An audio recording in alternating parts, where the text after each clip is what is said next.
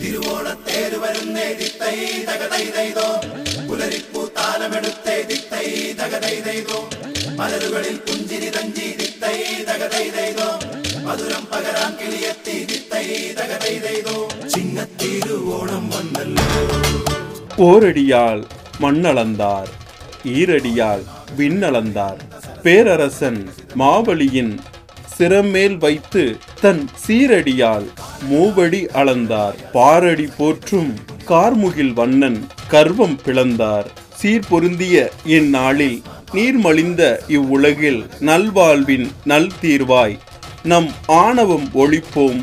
சாதி மத மொழி பேதம் கடந்து ஒரு மனதாய் திருவோண வாழ்த்துக்கள் மொழிவோம். ரத்னவாணி சமுதாய பண்பலை தொண்ணூறு புள்ளி எட்டின் அன்பு நேர்கள் அனைவருக்கும் இனிய ஓணம் பண்டிகை நல்வாழ்த்துகள். திருவோணம் வந்தல்லோ? புதுதங்க தேரில் ஓணம் வந்தல்லோ?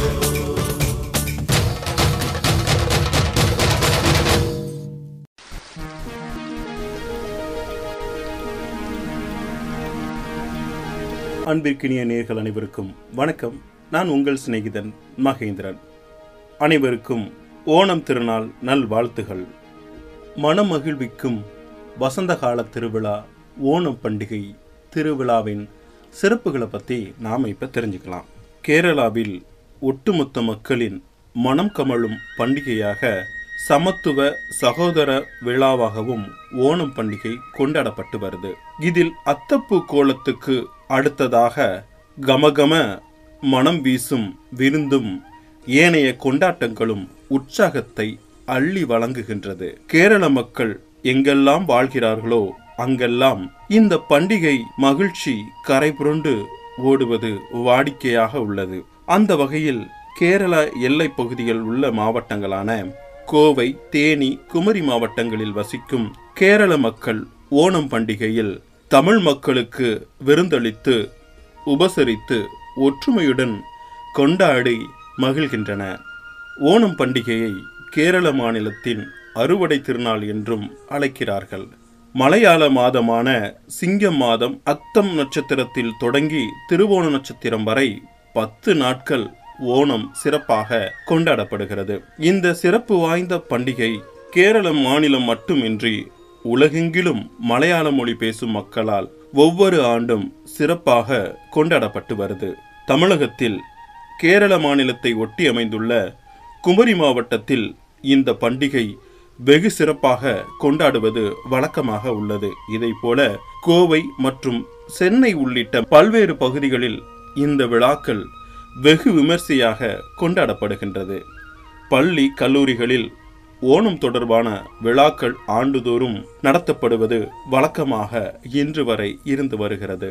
இந்த விழா உருவானதற்கு பல்வேறு புராண கதைகள் இருந்தாலும் மகாபலி சக்கரவர்த்தி வரலாறும் புராண கதையும் தான் முக்கியத்துவம் பெறுகிறது. ஒரு காலத்தில் சிவாலயத்தில் அணையும் நிலையில் எரிந்து கொண்டிருந்த விளக்கின் திரியை தூண்டி பிரகாசமாக எரிய ஒரு எலி உதவியதாகவும் அதனால் அந்த எலி மூவுலகையும் ஆட்சி செய்யும் அதிகாரத்தை சிவபெருமன் வழங்கியதாகவும் கூறப்படுகிறது. அந்த எலியானது மறுபிறவியில் மகாபலி என்ற பெயருடன் மன்னனாக பிறந்து சக்கரவர்த்தியாகி மூ உலகையும் சிறப்பாக ஆட்சி புரிந்தார் என்று புராணங்களில் கூறப்படுகிறது.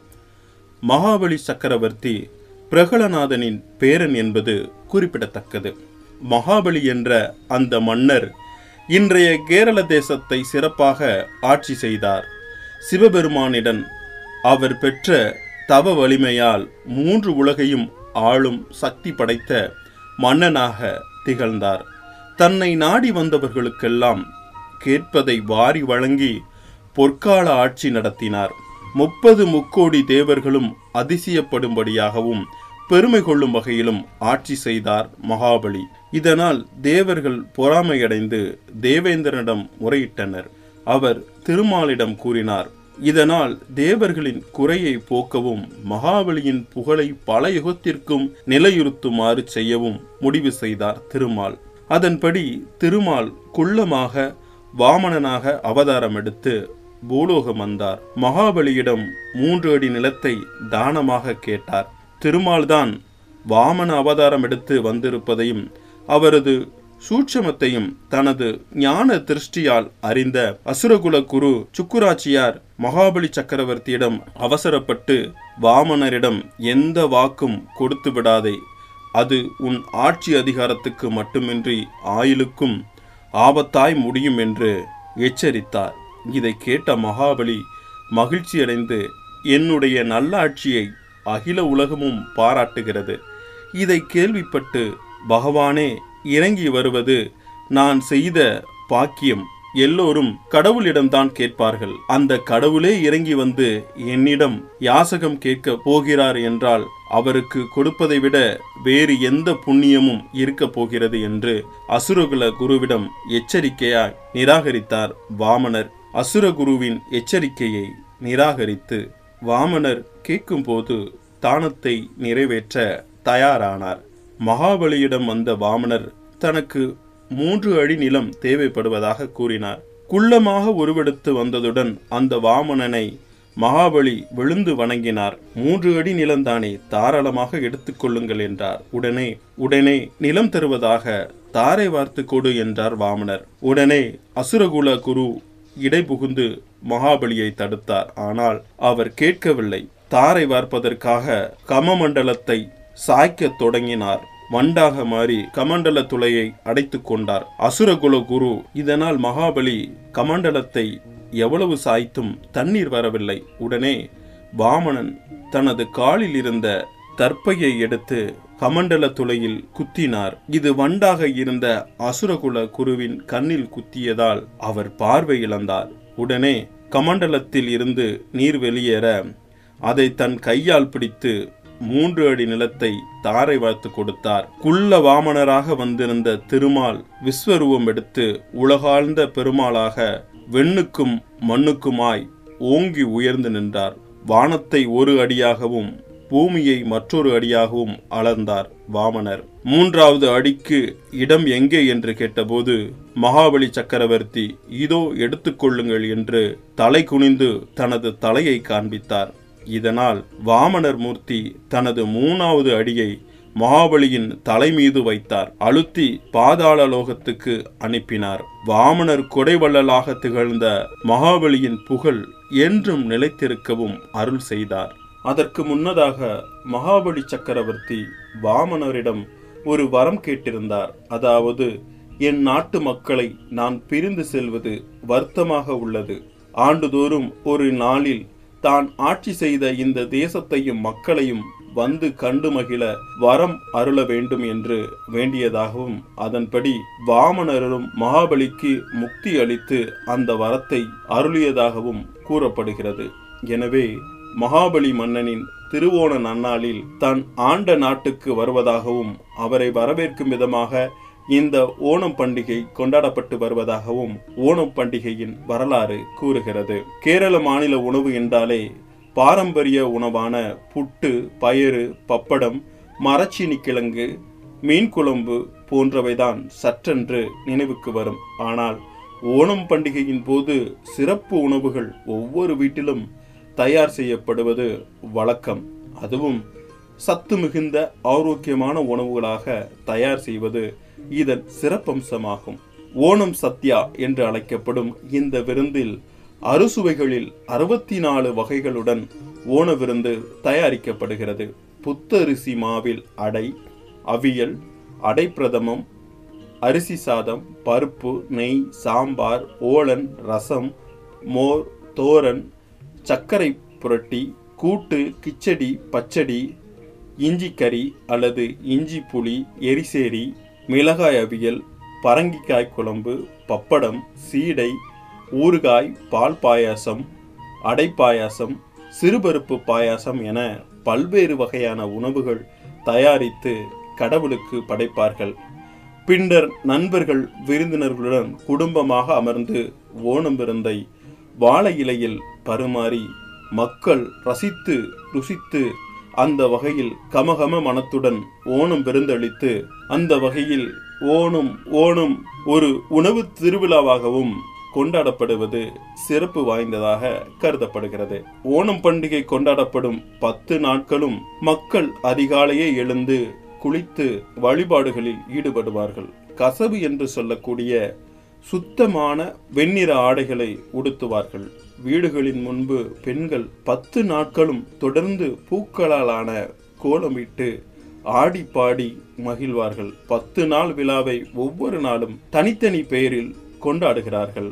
ஓணம் பண்டிகையில் முதல் நாளை அஸ்தம் என்றும் இரண்டாவது நாளை சித்திரை என்றும் மூன்றாவது நாளை சுவாதி என்றும் நாலாவது நாளை விசாகம் என்றும் ஐந்தாவது நாளை அனுஷம் என்றும் ஆறாவது நாளை திருக்கேட்டை என்றும் ஏழாவது நாளை மூலம் என்றும் எட்டாவது நாளை பூரடம் என்றும் ஒன்பதாவது நாளை உத்திராடம் என்றும் பத்தாவது நாளை திருவோணம் என்றும் கொண்டாடுகிறார்கள். இரண்டாவது நாளில் அத்தப்பு கோலத்தை மேலும் அழகுபடுத்துவதில் அதில் கூடுதல் வண்ண மலர்களை சேர்த்து மெருகூட்டுவதில் பெண்கள் ஈடுபடுகிறார்கள். மூணாவது நாளில் ஓணம் கொண்டாட்டத்துடன் தேவையான பொருட்களை வாங்குவதில் மக்கள் கவனம் செலுத்துவார்கள். இதனால் கடை வீதிகளில் கூட்டம் அதிகமாக இருக்கும். நாலாவது நாளில் திருவோண அறுசுவை விருந்து தயாரிக்கும் முன்னேற்பாடுகள் பணிகளில் ஈடுபடுகிறார்கள். அப்போது விதவிதமான பலகாரங்கள் ஊர்காய் போன்றவற்றை தயார் செய்யும் பணிகளில் பெண்கள் தங்களை ஈடுபடுத்திக் கொள்வது வழக்கமாக இருக்கிறது. ஐந்தாவது நாளில் ஆண்களுக்கான படகு போட்டிகள் நடத்தப்படுகிறது. ஆரன்முளை பம்பை நதியில் நடைபெறும் படகு போட்டி மிகவும் பிரசித்தி பெற்றதாக இன்று வரை இருந்து வருகிறது. ஆறாவது நாளில் கலாச்சார விழாக்கள் களைகட்டும் மகாபலி சக்கரவர்த்தியின் பெருமையை பறைசாற்றும் விதமாக இந்த கலாச்சார நிகழ்ச்சிகள் நடைபெறுகிறது. ஏழாவது நாளில் அத்தப்பு கோலத்தில் பெண்கள் கூடுதல் அக்கறை செலுத்துவார்கள். எட்டாவது நாளில் களிமண் மூலம் பிரமிடு போன்ற அமைப்பை ஏற்படுத்தி அதில் வண்ண வண்ண மலர்களை தூவி அலங்கரிப்பார்கள். ஒன்பதாவது நாளில் திருவோண தினத்தை வரவேற்பதற்கான ஏற்பாட்டில் ஈடுபடுவார்கள். பத்தாவது நாளில் திருவோணம் கோலாகலமாக கொண்டாடப்படுகிறது. இந்த நாளில் ஆண்களும் பெண்களும் பாரம்பரிய முறைப்படி புத்தாடை அணிந்து கோவிலில் சாமி தரிசனம் செய்த பின்னர் வீடுகளில் தயாரிக்கப்பட்டிருக்கும் அறுசுவை உணவை உண்டும் நண்பர்களுக்கும் விருந்தினர்களுக்கும் பரிமாறியும் மகிழ்கிறார்கள். பின்னர் அவரவர் வயதுக்கேற்ப ஓணம் ஊஞ்சல் ஓணம் பந்து உள்ளிட்ட விளையாட்டுகளிலும் கேளிக்கைகளிலும் ஈடுபடுகிறார்கள். ஓணம் பண்டிகையை முன்னிட்டு கேரளத்தின் பாரம்பரிய விளையாட்டுகளான கயிறு இழுத்தல் களரி படகு போட்டி பாரம்பரியமான நடன போட்டிகள் என பத்து நாட்களும் பலவித விளையாட்டு போட்டிகளும் நடைபெறுகிறது. ஓணம் பண்டிகையின் போது பெண்கள் மகிழ்வோடு கைகொட்டு களி நடனம் ஆடுவார்கள். கசபு எனப்படும் தூய வெண்ணிற ஆடையை அணிந்து பாடல்கள் பாடியும் நடனம் ஆடுவார்கள். பெரும்பாலும் கைகொட்டி களி பாடல்கள் மன்னன் மகாபலி குறித்தும் அவரை வரவேற்கும் விதமாகவும் அமைந்திருக்கும். இந்த காட்சிகள் எல்லாம் பார்த்த பின் மகாபலி சக்கரவர்த்தி மகிழ்ச்சியுடன் மீண்டும் பாதாள உலகத்துக்கு செல்வதாக ஒரு ஐதீகம் சொல்லப்படுகிறது. ஓணம் பண்டிகை கொண்டாடக்கூடிய அத்துணை மக்களுக்கும் ஓணம் திருநாள் நல் வாழ்த்துக்களோடு உங்கள் சிநேகிதன் மகேந்திரன். ஓணம் பண்டிகையின் சிறப்புகளை கேட்டு ரசித்த அத்தனை அன்பு உள்ளங்களுக்கும் நன்றிகள்.